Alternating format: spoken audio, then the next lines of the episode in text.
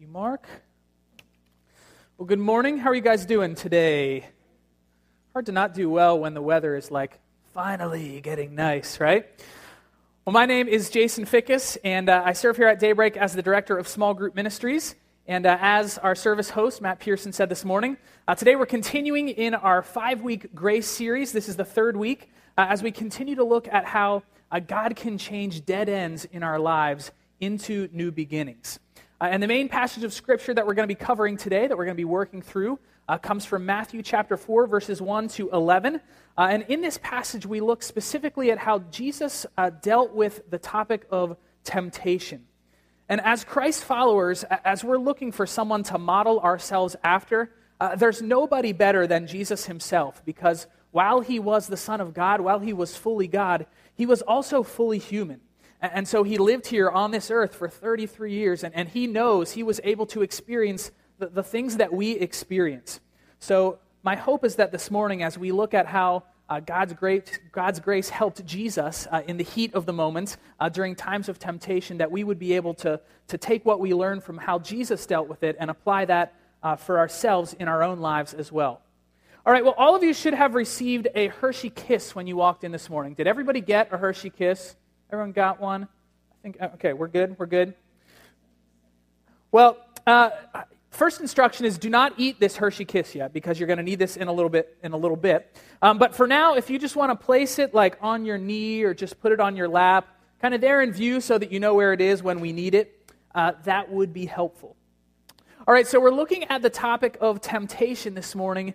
Uh, and I don't know how you guys are, but I think oftentimes when I'm like right in the midst of temptation, I have a tendency to feel like uh, I'm the only one who's dealing with it, or I'm the only one who's dealing with it in that specific way. And of course, I, know in my head that that's not true, but I think I feel that way because I think temptation often has an isolating effect, right? We, we view temptation as being shameful. And so when we're in the midst of it, or when continually we're, we're being uh, assaulted with it, I think we tend to, to isolate ourselves. We resign ourselves to trying to handle it on our own, without the input of other people uh, and without the input of God. Uh, but what we need to realize is that the shame that we feel, the shame that we experience, is a tool that the enemy uses to try to make it easier for us to sin. You know, the truth is that God's word says that we all face temptation. And, and even when we think that maybe we're the only person facing the type of temptation that we struggle with, God's word even addresses that. The first verse in your outline today comes from 1 Corinthians 10:13, uh, and it says this: "The temptations in your life are no different from what others experience. Our myth has been debunked. and God is faithful. He will not allow the temptation to be more than you can stand. When you are tempted, he will show you a way out so that you can endure." Now, as we're working through the message this morning, I think that it might be helpful for you um, to, to think maybe through the lens of a specific temptation that you struggle with on a regular basis. Maybe it's the temptation to, to lie in order to maintain that perfect image to, to the outside world. Maybe it's the temptation to drink, to get drunk. Maybe it's the temptation to just like tell people off in anger when they're not treating us kindly. Whatever it is, kind of think through that lens as we go through today's message. I want you to think about how that temptation affects you on a regular basis. Think about uh, the struggle that it creates for you in your life. And then, just for a minute, imagine what your life would be like. Uh, imagine how free you would feel if you were able to just crush this temptation, if you were able to, to, to knock it completely out of your life. The, the beautiful thing is that what you're picturing is not just a pipe dream. It's not just some wish that, that's never going to happen. No, God's word says that He is faithful and that any temptation that you're dealing with is not more than you can handle. Circle this phrase in that last verse. When you are tempted, He will show you a way out. When you are tempted, He will show you a way out. That is a promise that God gives us in Scripture. He will show you a way out. And the question is, how receptive will we be to that way out? And, and do we have the courage to, to look that temptation square in the face and to fight through it? All right, well, we're getting closer to the time when we're going to be using this Hershey Kiss. So, just to prepare us for that, so it's a little easier, I want you to go ahead and unwrap it. try to keep the foil intact, which is not always the easiest thing to do. And then after you get it unwrapped, you can just kind of sit it on the foil like the foil's a plate, okay? And then you can just put the foil back onto your knee or back onto your lap, wherever you had it. All right, so, so I'm guessing that we're probably close to being on the same page when it comes to actually uh, knowing what we believe temptation is. But, but just for the sake of establishing a common definition, let's define temptation this way. And this is in your outline Temptation is the lure to make moral judgments, decisions between good and evil, without consulting God. You know, when we're tempted, it's like we're almost finding ourselves wanting to take the place of God by making a decision on our own without Him. Maybe it's because we don't want to feel like we're, we're under God's control, or maybe it's because we think we're not going to like the answer that God gives us. Or maybe we're just being selfish, right? If we're honest. But whatever the reason, when we're tempted, we're, we're prone to just disregard God and the infinite wisdom that He offers us. Can anybody else like smell chocolate in here? I feel like I can smell the chocolate. In fact, just take the Hershey Kiss and just take a sniff of it for a second. Ah, it reminds me of you guys been in like when you're on the chocolate world ride and you, you go through the roaster and it's just like the aroma is all around you. Anyway, sorry, put it back on that foil wrapper there. Sorry for the distraction. Uh, we're going to keep moving. So, back to temptation. Temptation isn't anything new. In fact, it began in a place where you wouldn't even think that temptation should be an issue in, in the near perfect Garden of Eden. When our first ancestors, Adam and Eve, they were placed in an optimal environment for their success, right? They lived in a gorgeous place. They had unbelievable access to God. But then temptation started to creep in, right? The serpent, Satan, he showed up. He tempted them to do the only thing that God had told them not to do to eat the fruit from one specific tree in the garden. This was like the first ever heat of the moment situation. Now, God, of course, was literally like right there in the garden with Adam and Eve. But rather than them going back to God to ask Him about this decision, they kind of avoided Him. You know, despite the wisdom that God offered them, they chose to make this decision without Him, and then they ended up in the heat of the moment caving under the pressure of that temptation. Well, I'm getting excited because we're getting close to when we're going to use this thing, uh, but I don't think we'll need the whole thing to be intact. So I want to invite you, if you just want to nibble the top of it, just, just the tippy top of this thing off, go ahead and feel free to do that because I don't think that'll really hurt us uh, when we go to use the Hershey Kiss a little bit later. All right. Mm, was good. All right. So in Adam and Eve's case, the temptation was this, right? If you eat the fruit, then you can be like God. You can have the same knowledge, you can have the same power that God has. And Adam and Eve clearly were not prepared for this temptation that Satan threw at them. And like them, I think we oftentimes can enter into situations unprepared, uh, not prepared to, to, fight off the temptation uh, that the evil one puts in front of us. All right, well, even though we're only like a minute or two away from when we're going to be using this thing, you know, it's sitting there on your knee, and, then I have you unwrap it, then I have you sniff it, and then I have you take this tiny nibble off the top. So it's probably killing you at this point. You're like, just let me eat this stinking thing. And I think the exercise that we're going to use this for will actually work if not everybody still has a Hershey Kiss. So if you want to, just, just go ahead and take a full bite, eat that thing up. Anybody, any, any takers? No, you, you've probably caught on by now that the reason that you got the Hershey Kiss, ah, someone gave in. the reason you got this Hershey Kiss was for this exercise that we've just walked through. You know, I walked you through some of the rationalizations, some of the ways that, that Satan can contort our thinking and get us to compromise in the heat of the moment. And I think this whole Hershey Kiss illustration shows us that, that falling prey to temptation is often a series of small deceptions, right? Slowly, we're more drawn in and we're more drawn in to this temptation. We get to the point where we convince ourselves that just a little bit isn't going to hurt anything. And listen, I, I get it, you know. Temptation is hard to overcome because our enemy is there at every step. He, he's twisting the truth, he's giving us rationalizations for why we ought to just give in. But remember, God's word said he won't allow us to be tempted beyond what we can handle. Now, it seems like most of you are able to handle that, that small temptation of the Hershey kiss, which isn't bad. But now, in all truth, you may enjoy the Hershey kiss at any time throughout the rest of the service. No guilt, no shame. I'm not coming back to that illustration. So feel free to enjoy it, all right? All right. Enough of this. Let's dive into the crux of the message. Talk about heat of the moment grace, uh, that grace that God gives us to combat temptation. Heat of the moment grace, your first point, number one, is that heat of the moment grace illuminates the pathway of escape. Illuminates the pathway of escape. To figure out what I mean by that, let's dive into that Matthew 4 passage. Verses 1 and 2 say this Then Jesus was led by the Spirit into the wilderness to be tempted there by the devil. For 40 days and for 40 nights he fasted, and he became very hungry. Now let's consider the context of Jesus' heat of the moment encounter with the tempter here. What, what can we observe? Well, first off, you can't tell this because I don't have Matthew 3 in your outline. But the sequence in Matthew 4 happens right after Jesus was baptized. Know, Jesus was baptized by John the Baptist. God spoke down from heaven, This is my son. I'm well pleased in him. The Holy Spirit descended. And then, like, right after that spiritual victory is when Jesus entered into this period of temptation and testing. And I think that's a pattern that we may notice ourselves in our own life. You know, we come off of a spiritual high, we come off of a spiritual victory, and it's like temptation is waiting there in that next moment to prey upon us.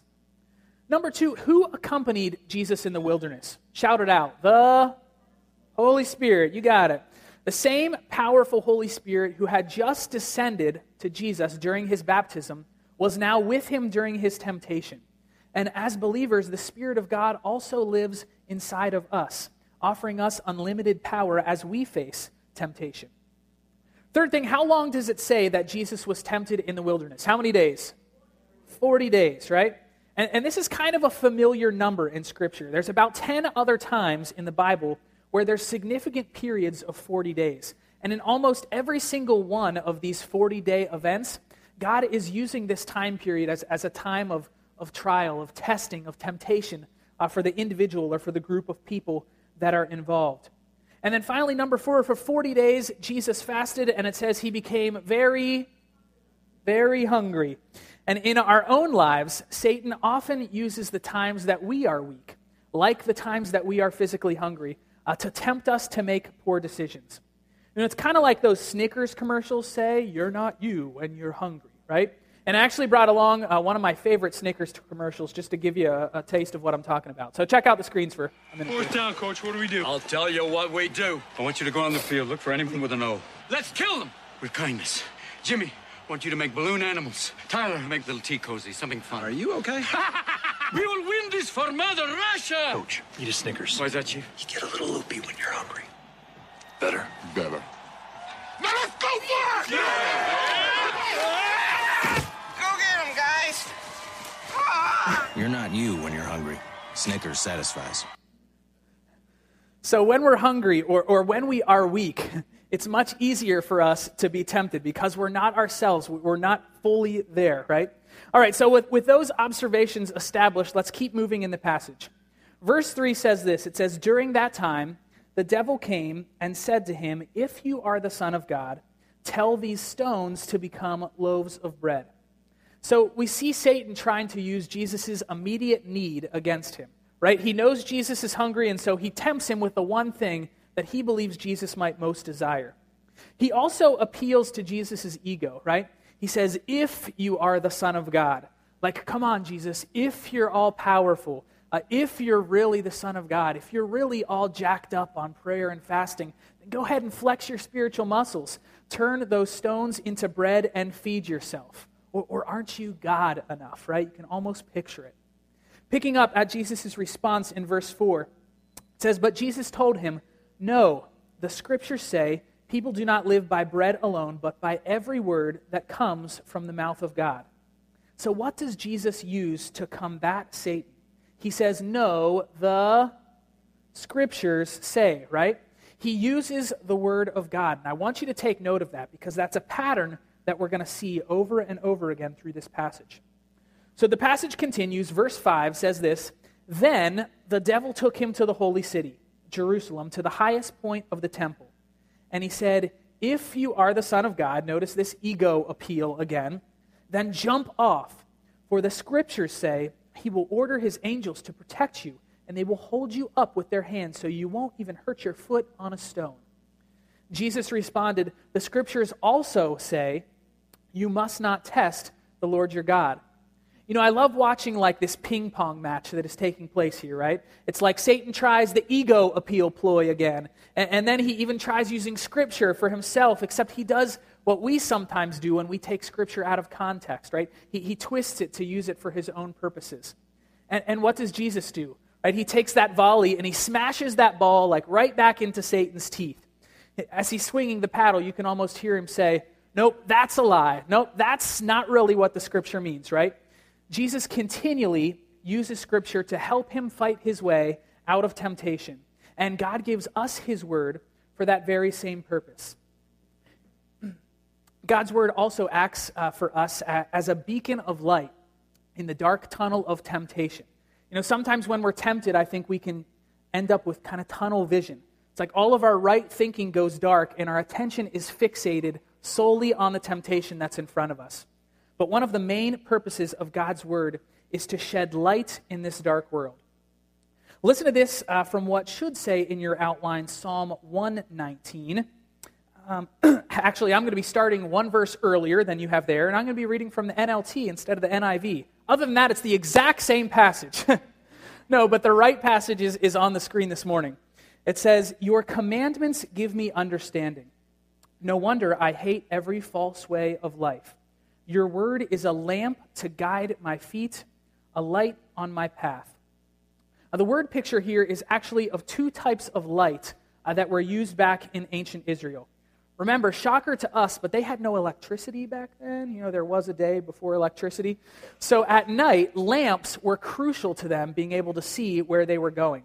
So I have pictures of the two types of light that this passage is referring to. The first one is like a small hand sized oil lamp.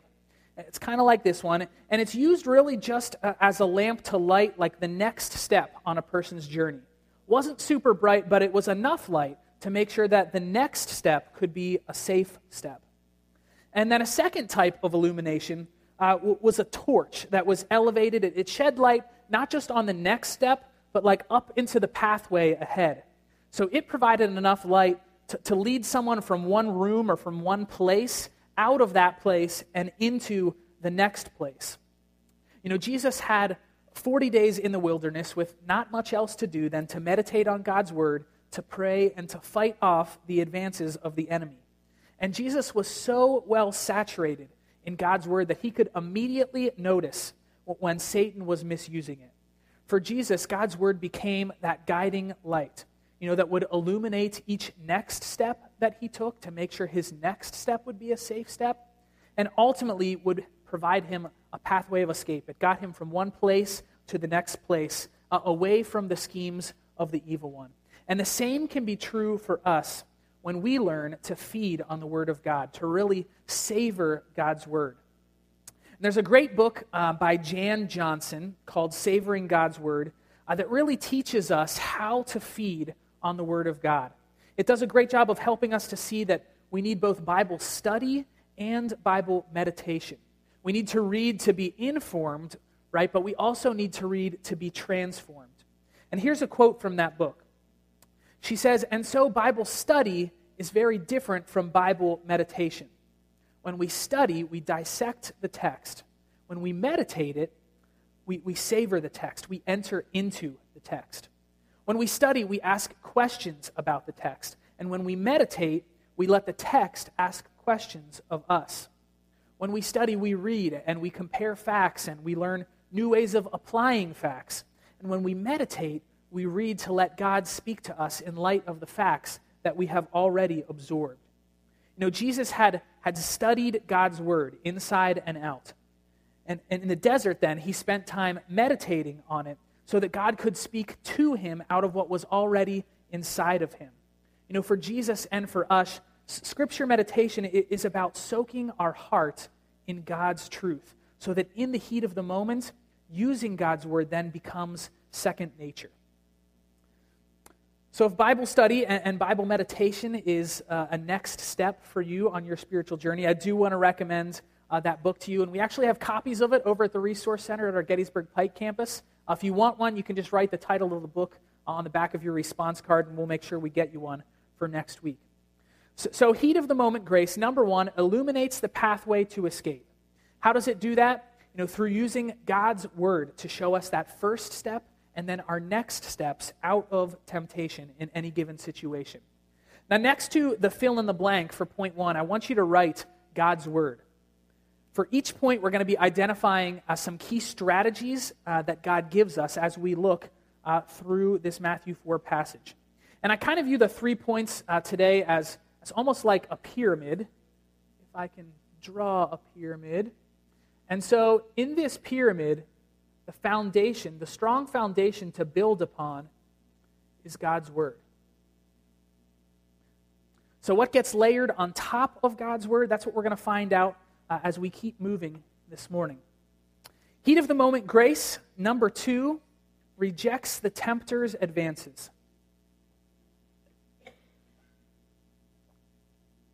So let's pick up in that Matthew 4 passage. As you recall, we left off with Satan trying to tempt Jesus in a bunch of different ways. And you would think that after getting shut down a few times that Satan might just say, "Okay, he's not going to give in. I'll go tempt somebody else," right? But you've got to realize if there is one person that Satan wants to tempt, uh, if there's one person that he wants to throw off, it's Jesus, right? Because if Jesus' mission is successful, then Satan has the most to lose. So he keeps it up. Verse 8 says this Next, the devil took him to a peak of a very high mountain and showed him all the kingdoms of the world and their glory. I will give it all to you, he said, if you will kneel down and worship me. Get out of here, Satan, Jesus told him, for the scriptures say you must worship the Lord your God and serve only him. So Satan had already used a few different strategies, right, to try to get Jesus to sin. Uh, he appealed to Jesus' physical need. He appealed to ego. Uh, he, he tried to use God's word and, and to twist it out of context. He's trying everything he can think of.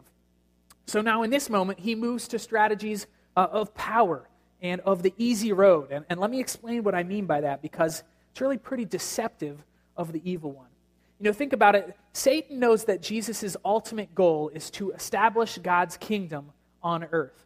And, and Jesus knows that in order for him to do that, he's going to have to walk, walk a, a long, hard, grueling road, right? So it's like Satan's kind of like a used car salesman, and he comes up and he says, You know, I'll tell you what, I'll make you a deal. It's a win win, really. You want to establish God's kingdom on earth, and I get that, and I can help you with that.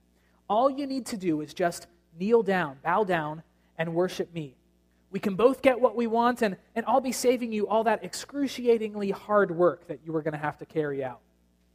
Now, at this point, who knows how many days we're into this whole fasting thing for Jesus? But he's starving, he's weak. I'm sure he's thinking ahead not only to this situation that he's in, but to what it's actually going to take to accomplish his mission. You know, suffering, dying on a cross.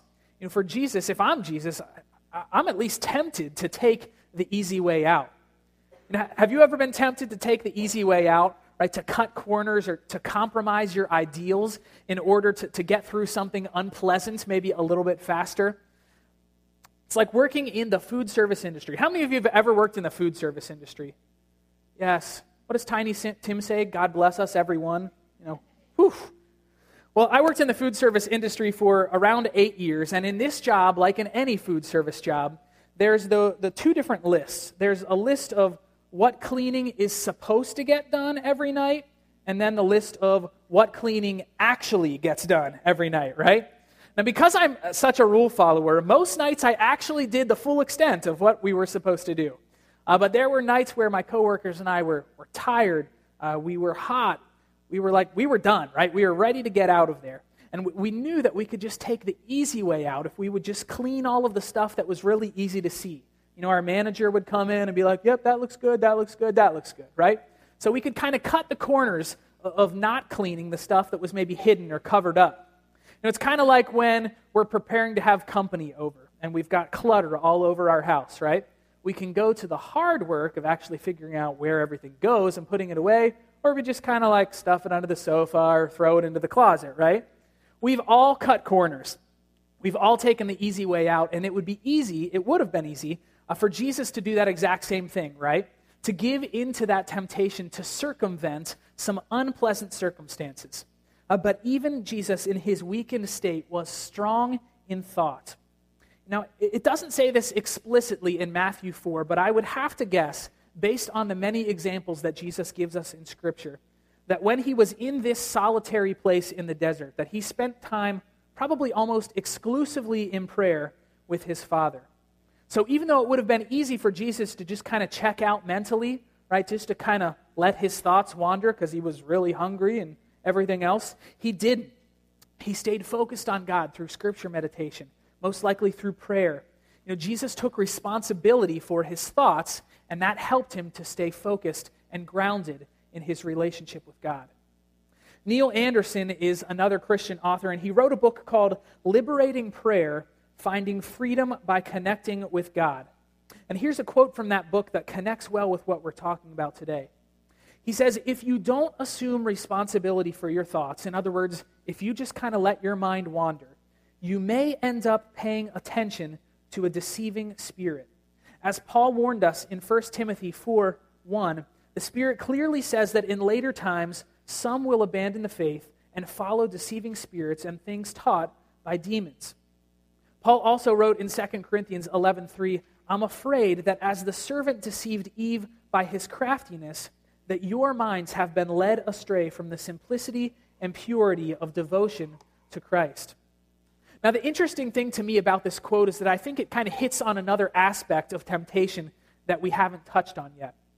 You know, when I think about temptation, I think about those like ginormous, blatant, in your face kind of things. Um, but the enemy, Satan, has a nickname uh, of the deceiver for a reason. You know, and intrinsic in this word deception is that you're unaware that you're even being deceived. so in this quote, Anderson is almost saying that almost without knowing, we can be led astray. We can be tricked, right? We can be deceived into falling prey to temptation. And instead of, you know, what we want to be doing, which is focusing on God, following God, as we let our mind wander, we're instead being led by the evil one. But Jesus didn't fall for that. He kept his mind strong. He used Scripture as a weapon, and he found freedom by being connected to God in prayer. In fact, he was so connected to God in prayer that almost without thinking, he fires right back at Satan. And I love what he says because he doesn't mince words. He says, Get out of here, Satan. And even more than the exact words that he chose, I think it's important for us to note that Jesus spoke, like out loud, right? Jesus verbally rebuked the evil one. And I think there's something powerful in actually speaking out against Satan. And I think for us, that, that almost seems really weird at times. Like, I'm going to tell Satan to get out of here, right? But just in the same way that we would talk to God in prayer, Jesus models for us, we can speak out against the evil one as well. And because of Jesus' example, he gives us the ability to actually command Satan to flee in the strong name, in the power of the name of Jesus. Now, listen, even when we're in the heat of the moment, even when the tempter himself is continually assaulting us, and even when we feel like we have just screwed up time and time again and maybe used up all of the grace that God has offered to us, God's word says this in James 4. It says, But he gives us even more grace to stand against such evil desires. As the scriptures say, God opposes the proud but favors the humble. So humble yourselves before God. Resist the devil, and he will flee from you. Come close to God, and God will come close to you. You know, God gives us even more grace. His word says boldly, resist the devil, and he will flee from you doesn't say he might flee from you or if you're lucky, he'll flee from you. There's no qualifier there, there's just a bold statement. And then his word says, Come close to me, and I will come close to you. It's an if you, then I statement. There's no complicated formula there in that text. It's good stuff. So, in point one, we talked about studying uh, and meditating on God's word. That's the foundational strategy that we can use to fight off temptation.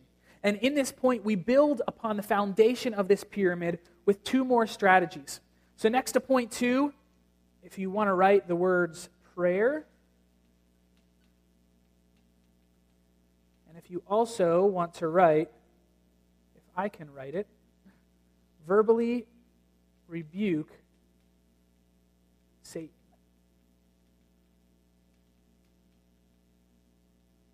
All right. So, what gets stacked on top of that yet? You know, we've covered a lot of ground already, and at this point, it's, it's probably tempting for us to just kind of wrap this thing up, right? Because by the end of verse 10, Satan has tempted Jesus for the third and final time. Jesus tells him to get out of there. End of story, end of message, right? Well, not quite. You know, when, when you're reading scripture, it's important to realize that just as we organize uh, the stories that we tell into intentional sections or intentional paragraphs, that scripture is written in that ex- exact same way. So if you look in your Bible, this section of Matthew 4 is sectioned off from verse 1 to verse 11. And so we've hit on uh, verses 1 through 10 so far, but verse 11 is included in this section for a reason. And we're going to find out why that is as we keep moving. All right, so heat of the moment grace, number three, provides rest in God's presence. Provides rest in God's presence. So this whole thing goes down over the course of 40 days. Jesus is hungry, he's weak, he's worn, he's tired, any other adjective you can think of along those lines. He's been through war. I mean, like literally, he's been through a physically, an emotionally, a spiritually taxing experience. And so, what finally happens? You know, if you remember back in verse 10, Jesus tells Satan to scram, right? To leave him alone. So that's where verse 11 picks up. It says, Then the devil went away. Like, finally, woohoo! And angels came and took care of Jesus. Now, this, this verse, verse 11, is kind of an intriguing picture to me. Like, even trying to picture what happened. Like, does Satan just kind of like run away with his pitchfork hanging between his two legs? You know, does he like cry like a little kid in the bank who doesn't get a lollipop, right? Does he just like vanish in a cloud of red smoke? I would have loved to have seen what that actually looks like. And then, past trying to picture that, the next phrase says, The angels came and took care of Jesus. I mean, what, do, what does that mean? Like, did the angels fly in carrying a hyperbaric chamber and they're like, Jesus, get into this for 30 minutes and everything's going to be better? You know, did they like install an IV of Chick fil A sweet tea into Jesus' arm so that the, the, stuff of life was flowing through him? You know, did they, did they pop chicken minis in his mouth? I guess maybe that's, that's my fantasy of what being taken care of looks like. And actually, hey, free bottle of sweet tea for the first taker up here after the service today. But, anyways, as fascinating as all of that is, here's what I do want you to take note of from that verse. What did Jesus, the all powerful Son of God, need to do after he went through temptation? He needed to rest. So, if Jesus, the, the all powerful one, if he needed to rest, then how much more do we need to take time to rest and, and to be refilled after we have gone through periods of temptation and trial? And, and what does rest really even look like? You know, ever since the fall of 2011, uh, as a church family, we've kind of been revisiting this rest concept over and over again. And I think we're probably going to have to keep revisiting it for a long time. Because for some reason, uh, we, myself included, we've not yet learned how to rest. We haven't learned how much of a priority God sees it in our life, and we haven't learned what true God given rest really even looks like. Psalm 62, verses 1 and 2, gives us just like a tiny sliver of that picture of what it could look like. It says this It says, Truly my soul finds rest in God. My salvation comes from him. Truly he is my rock and my salvation. He is my fortress, and I will never be shaken. Now, note the word choice of David, the psalmist, here. Does he say, Truly my tired bones find rest in God? He doesn't say that. Truly, my overworked muscles find rest in God. He doesn't say that. Truly, my frazzled mind finds rest in God. You know, maybe that's part of it. But no, David says, Truly, my soul finds rest in God. Truly, the very core of who I am finds rest in God. Truly, the, the part of me that makes me feel alive finds rest in God. And, and I love looking at these verses in the context of temptation. Because what an amazing thing to recite after God has brought us through a period of temptation. You know, what, what a way to affirm that, that using God's word and, and that a strong connection with God is literally what can save us. Like, literally, the rock that we can hold on to and, the fortress that can protect us when the temptations of life are continually assaulting us and trying to shake us to our core. So, we, we've built this pyramid for how to handle temptation. We started out by, by providing a strong foundation of God's Word. And then we put a layer of prayer on top of that. And we talked about the power of a strong connection with God. And then on top of that, we put a layer of verbally rebuking the evil one, of literally speaking out in Jesus' name to tell him to leave us alone. And so we finally cap this pyramid off uh, with the top triangle here of rest. Rest. Of, of allowing ourselves the time uh, to let God to minister and to refresh our souls. Now, now these are great strategies, but, but I want to look at how this could actually play out in our own lives with an example. So let's create a hypothetical situation, and, and maybe for you it's not hypothetical. Maybe it's actually true for you in your life. You know, what if for you uh, lust is a major temptation? What if it's something that, that Satan just continually assaults you with, trying to separate you from what God has shown you to be pure and holy? So, so how do we go about starting to fight off this temptation of lust? Well, first off, we need a solid foundation in God's word, right? So we need to find some, some verses to cling to. So, how about Job 31 1? It says, I have made a covenant with my eyes to not look lustfully at a young woman. Maybe change young woman to young man, or any woman, or any man for that matter. Contextualize it uh, in your life. Or, or what about using Ephesians 5 3? It says, But among you there must not be even a hint of sexual immorality or any kind of impurity, because these are improper for God's holy people. You know, those are some great scriptures to study, right, to meditate on, to live by, and essentially to, to use as weapons, right, to fend off the evil one. So, next is prayer. If you're someone that, that struggles with the temptation of lust, maybe there's a, a specific place or maybe there's a specific a situation that really triggers that temptation for you. You know, maybe it's when you're surfing the internet, maybe it's when you go to the gym, right? So before you even enter that place, before you even put yourself into that situation, you've got to get yourself prayed up, right? You've got to meditate on those scripture verses that you've uh, got hidden in your heart and ask God to give you the strength to fight off Satan's advances. So then what happens? You end up in the heat of the moment. It's right there in front of you. You're face to face with it. You're in that showdown with Satan. What do you do then? You know, you use those scriptures, you use your prayer connection with God. And then the third thing that God's word showed us is you verbally rebuke the evil one. You tell him in Jesus' strong name to get out of here, to leave me alone. Remember, God's word said, resist the devil and he will flee from you. And then finally, once the battle is over, what else is left to do? We need to take some time thanking God for providing his heat of the moment grace to you during temptation. And then you need to take time to just rest in his presence, to allow him to minister to your soul. And I think these strategies really are transferable to any situation where we're facing temptation. So thank you, God, for giving them to us. Thank you, Jesus, for modeling them for us.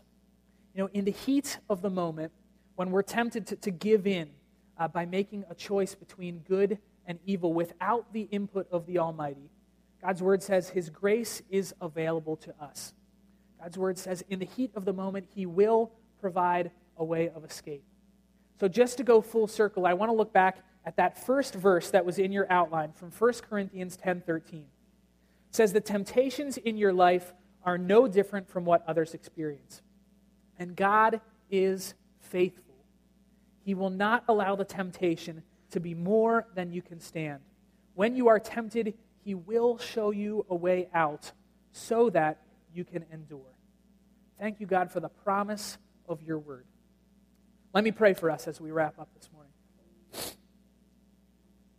Hmm. God, truly, our souls find rest in you. Our salvation comes from you. Truly, you are our rock and our salvation. You are our fortress, we will never be shaken. Lord, thank you for providing a pathway of escape in the heat of the moments of temptation. I thank you that your word isn't just something that was written once and then it became null and void.